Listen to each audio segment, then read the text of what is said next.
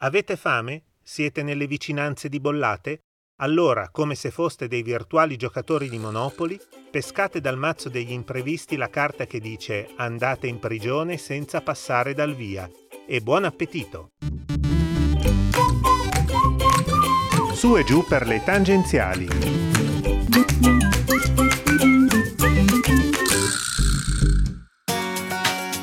Ho scherzato, ma c'è un fondo di verità in quel che vi ho detto.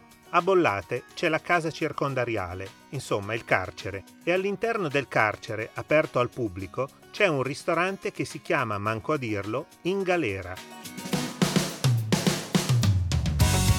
Si tratta di un progetto di recupero sociale e di inclusione di grande successo. Ne hanno parlato tutti, televisioni, giornali, persino il prestigioso New York Times ha dedicato un articolo a questo progetto nato per caso nel duemilatré e diventato un motivo di eccellenza nel mondo carcerario.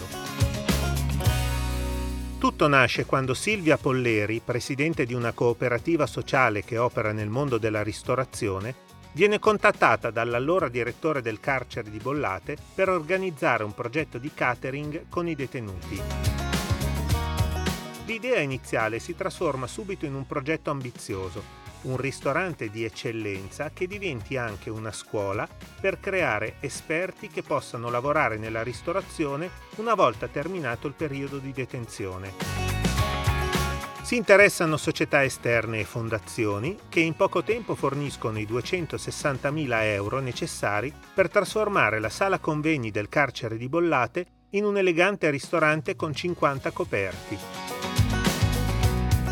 Sui muri si vedono le locandine dei più famosi film, diciamo così, a tema.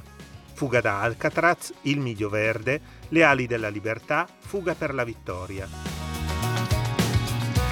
Il menù è curato nei minimi particolari e nel ristorante, che ufficialmente si trova all'esterno dell'area carceraria, lavorano per la maggior parte detenuti che usufruiscono di un permesso di uscita e rientro temporanei per svolgere il loro turno come camerieri o addetti alla cucina.